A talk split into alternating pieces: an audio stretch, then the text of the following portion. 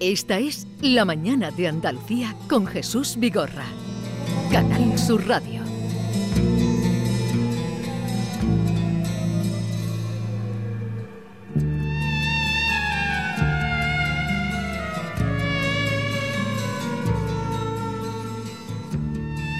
Y a esta hora, en las mañanas de los jueves, eh, detenemos un poco el ritmo eh, eh, trepidante que llevamos hoy, ¿verdad, Yolanda? Sí, sí, sí. Porque ahora hay que escuchar, ponernos en situación eh, para eh, acceder a los lugares a los que nos lleva Javier Pérez Campos, que hoy se mueve de nuevo dentro de lo misterioso, el terreno misterioso de Andalucía, para hablarnos de las ánimas de Adra, que yo no sabía nada Yo tampoco. y ahora ya sabemos cosas. Sí, sí. Y ahora vamos a aprender más con él. Javier Pérez Campos, buenos días. Hola, muy buenos días, Hola, Jesús Yolanda. Javier, Oye, me encanta, me encanta sorprenderos con estas historias que son maravillosas, claro, muy desconocidas. Quizá en Adra sea muy conocido y oye, ojalá haya oyentes en Adra que nos estén escuchando hoy, que nos puedan enviar un audio ahora mismo contándonos si conocen esta tradición, que seguro que sí. Seguro, Pues seguro que quedan sí. invitados porque vamos a hablar de las ánimas de Adra, Almería, pueblo de Almería, al que mm, nos va a llevar eh, Javier, porque allí existe un rincón muy especial en Adra. Eh, a ver, cuéntanos tú, ¿qué, qué es ese rincón que hay en ese pequeño santuario? ¿Qué se venera allí? ¿Qué se recuerda? Pues fíjate, vamos a hacerlo, eso sí, adelantamos ya con todo el respeto hacia estas ánimas, porque lo que las ánimas te dan, las ánimas te lo quitan. Así que vamos a poner por delante que vamos con todo el respeto. Eh, allí existe un pequeño santuario, hay varios eh, adoratorios, digamos, para estas ermitas, pero hay uno muy especial, el más especial, ubicado en la Rambla de las Cruces, donde, por ejemplo, cada noche existe un grupo de velas, siempre encendidas, que rinden tributo a las ánimas. Estas ánimas conceden peticiones a cambio de oraciones, a cambio de ofrendas, y mm, aunque parezca una costumbre ancestral, aunque parezca una creencia antigua, realmente todavía hoy muchas personas siguen siendo beneficiarias y benefactoras de estas ánimas porque eh, de alguna forma yo, yo he podido estudiar este tipo de creencias y de ritos, fíjate, por todo el mundo. ¿eh? En Galicia se tiene mucha fe en estas ánimas, Sí. unos eh, espíritus, digamos, que procederían del purgatorio, son ánimas del purgatorio que están purgando sus penas y que de alguna manera, estando en ese mundo, ¿no? Entre lo terrenal y lo inmaterial, pueden de alguna forma hacer favores a todos aquellos que les recen con devoción. Em, claro, digamos que históricamente Adra, y esto también es muy interesante, es la eh, ciudad más antigua de la provincia de Almería, es la cuarta más antigua de España, es decir, es un lugar donde tradicionalmente hay muchas historias que se han custodiado a lo largo del tiempo, aunque la de las ánimas, y ahora conoceremos un poco más, es relativamente reciente, pero quién sabe cuando investigamos las raíces de estas tradiciones y de estas creencias, generalmente se hunden mucho más en la, en la historia.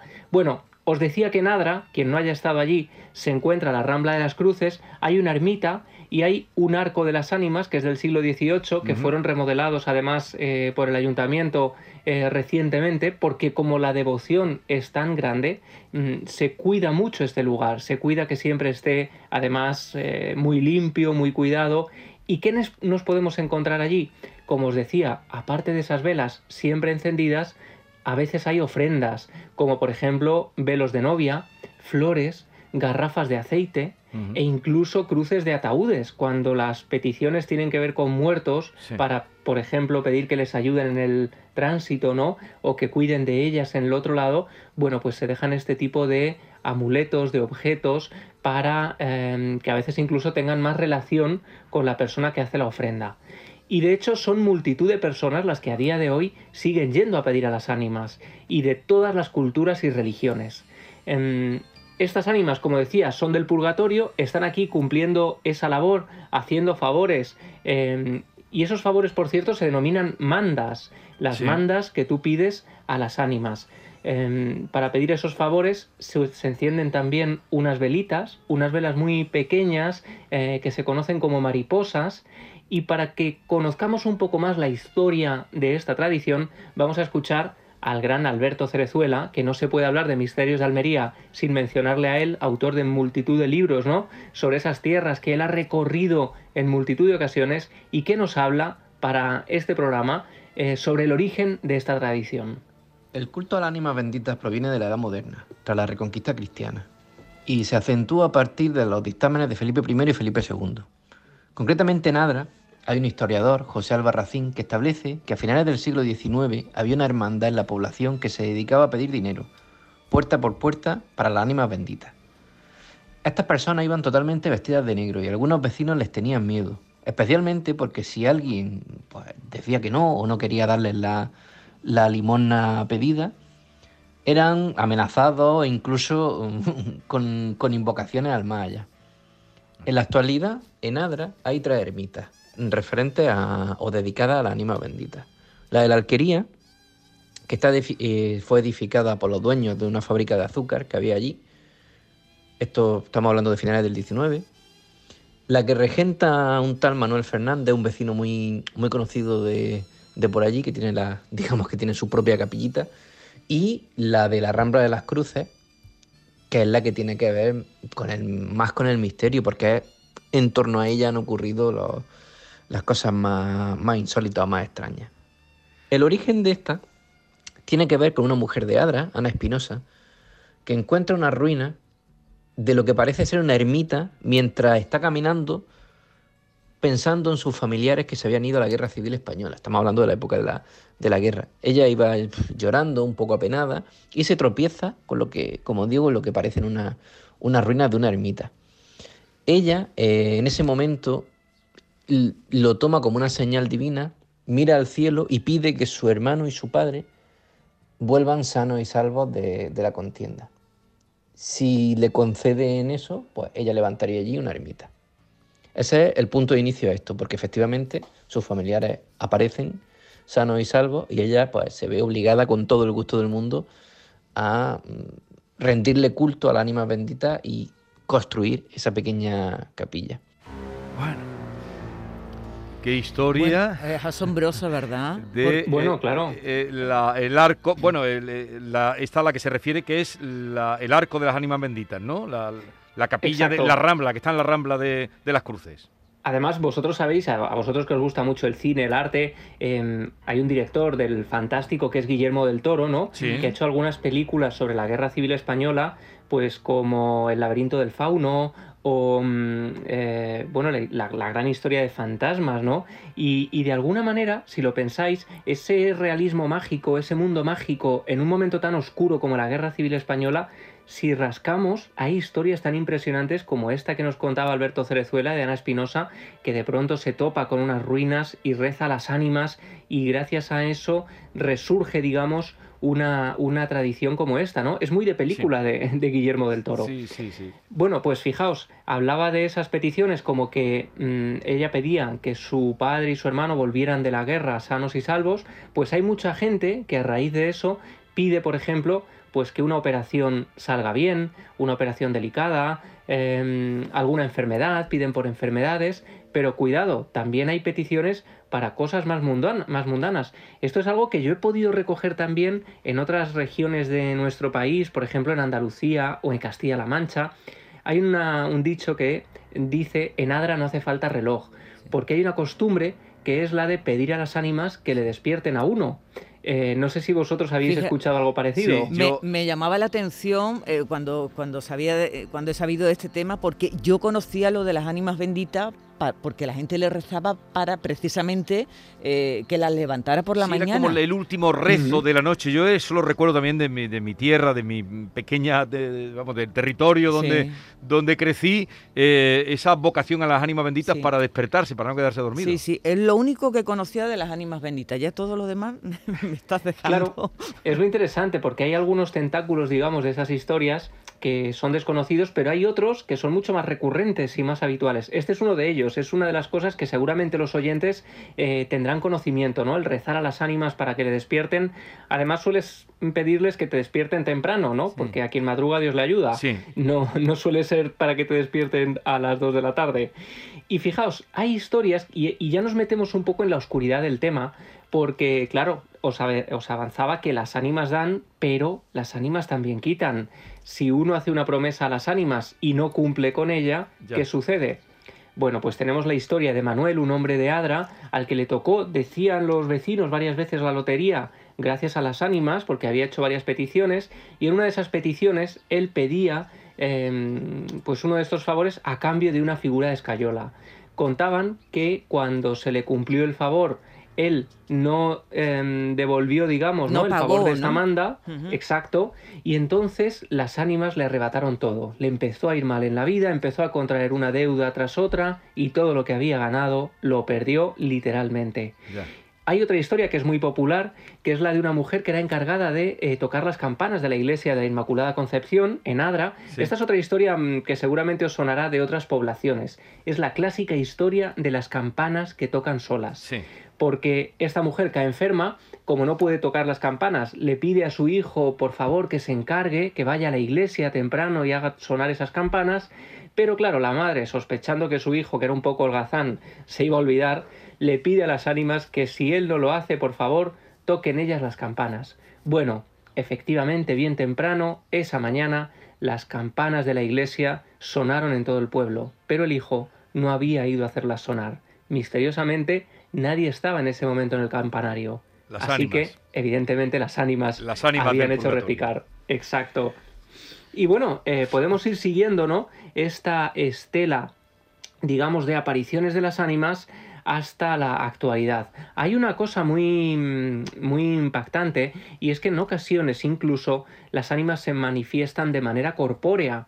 Esto a mí me recordaba un poco a las temidas em, santas compañías, por ejemplo, que existen en Galicia, mm. pero también en otras zonas de España, porque en este caso las ánimas a veces aparecen como una comitiva de mujeres vestidas totalmente de negro, como si fueran enlutadas, presididas por una anciana, portando grandes velones, y si te las encuentras, no las puedes mirar a la cara. Esto ocurre también con la Santa Compañía, fijaos, como os decía, a veces los mitos y las tradiciones se miran fijamente, ¿no? Es como si trajeran semejanzas unas con otras. Bueno, lo único que puedes hacer, una vez más, como en la compañía, es arrodillarte y rezar. Y quien no lo haga, corre el riesgo de morir a los pocos días, como un aviso de muerte. Por supuesto, el gran Alberto Cerezuela ha hecho una investigación muy reciente, ha estado en Adra extrayendo testimonios y le pedía por favor que nos contara cómo fue esa labor y qué había encontrado, quiénes eran las últimas personas que a día de hoy se habían topado con las ánimas. Y esto es lo que nos cuenta. Yo cuando llego allí me... no tenía demasiada esperanza de encontrarme algo muy potable en cuanto, a, en cuanto al misterio. Y eh, mi sorpresa es que descubro, en primer lugar descubro que allí a cualquier hora del día, haga viento, esté lloviendo, haga sol, allí hay gente. Tres, cuatro personas como mínimo y en ocasiones he llegado a ver pues 30 o 40 personas, todas con alguna ofrenda. Velas, mariposas, que son una especie de, de, velitas que, a las que se le echa aceite para que enciendan, y agua, mm, flores, un, montón de personas con un montón de ofrendas. Claro, todas han pedido a las ánimas benditas por salud, por dinero, por algún familiar o incluso por, por, amor, por trabajo. Y a cambio, pues le ofrecen eso, le ofrecen dinero, le ofrecen eh, aceite, que antes he dicho agua, pero me refiero al, al aceite, eh, aceite para estas velitas, le, le, ofrecen velas que ellos mismos encienden, le ofrecen ir varias veces al día a rezarles y le ofrecen también flores. Esas son las ofrendas más, más típicas. Y mm, te digo que mi sorpresa es que me encuentro pues, muchos testimonios de personas que, a los que las ánimas benditas le han ayudado y, y, lo más sorprendente, otras a las que las ánimas benditas, pues digamos que se han intentado cobrar una pequeña deuda. Hay gente que se le olvida que tiene una promesa con la ánima bendita, la ánima bendita en teoría se la conceden y esta persona pues se olvida. Cuentan que, que, van a recordártelo, pero van a recordártelo en forma de que te pueden tocar a la puerta a las 3 de la madrugada o a alta hora de la noche sale y no hay nadie. Te cuentan que de pronto se despiertan en medio, en medio de la noche y, notan que hay algo recostado al lado de la cama, o incluso notan como algo se está acostando y se va hundiendo el, colchón a tu, a tu lado. Incluso a los pies de la cama han visto extrañas sombras, y ya los casos más extravagantes y más llamativos son los que afirman que hay una comitiva de mujeres vestidas de negro, como si fuera la Santa Compañía, por hacer un, un símil, con velas, con grandes velas, que caminan en dirección a, a esa ánima, a ese lugar donde, donde se rinde culto a la ánima, a la ánima bendita, por debajo de un, del llamado arco romano, y se la han encontrado por allí, y que incluso las personas que se la han encontrado dicen que, que, que esas mujeres, son todas mujeres vestidas de negro, le invitan a que formen parte de esa, de esa comitiva, Uf. pero cuentan que si das ese paso, pues nunca más se vuelve a, a saber de ti. No hay retorno. Y hay personas allí en Adra que, que, bueno, lo han pasado realmente mal y no han tenido más remedio que ir a, a- a devolver su, su, su deuda. Que ojo, que no es que no quieran, hay gente que promete cosas que a lo mejor no, no puede cumplir y las ánimas se lo están recordando hasta, hasta que finalmente lo, lo cumplen. Bueno. Yo en mi investigación eh, he notado que este culto es muy diferente a otros que tienen a otros religiosos. Ha venido gente, a mí me ha escrito gente de fuera de, Almería, por supuesto, y de fuera de España, de Argentina. Recuerdo un matrimonio hace no muchos muchos años que me escribió por, por internet y vinieron expresamente desde Argentina a Adra, a la ánima bendita, a rezarle, a pedirle, y según me contaron meses después, les fue muy bien. Alberto Cerezuela, eh, un gran investigador, como lo presentaba, eh, aparte de creador del Círculo Rojo, Sí. una editorial potentísima, eh, un gran investigador de Almería, como lo presentaba mm, Javier. Oye, eh, A mí me llama muchísimo la de- atención, Jesús, porque mm, siempre, bueno, se ha oído que tú pides y, bueno, te lo conceden o te lo conceden y lo haces o no lo haces. Pero esto es como una especie de venganza si no cumples lo prometido, ¿no, hay Javier? que cumplir. Claro, claro, eh, hay que cumplir, como dice Jesús, porque si tú te comprometes a algo, estas ánimas no son solo benefactoras, también pueden vengarse de esta manera.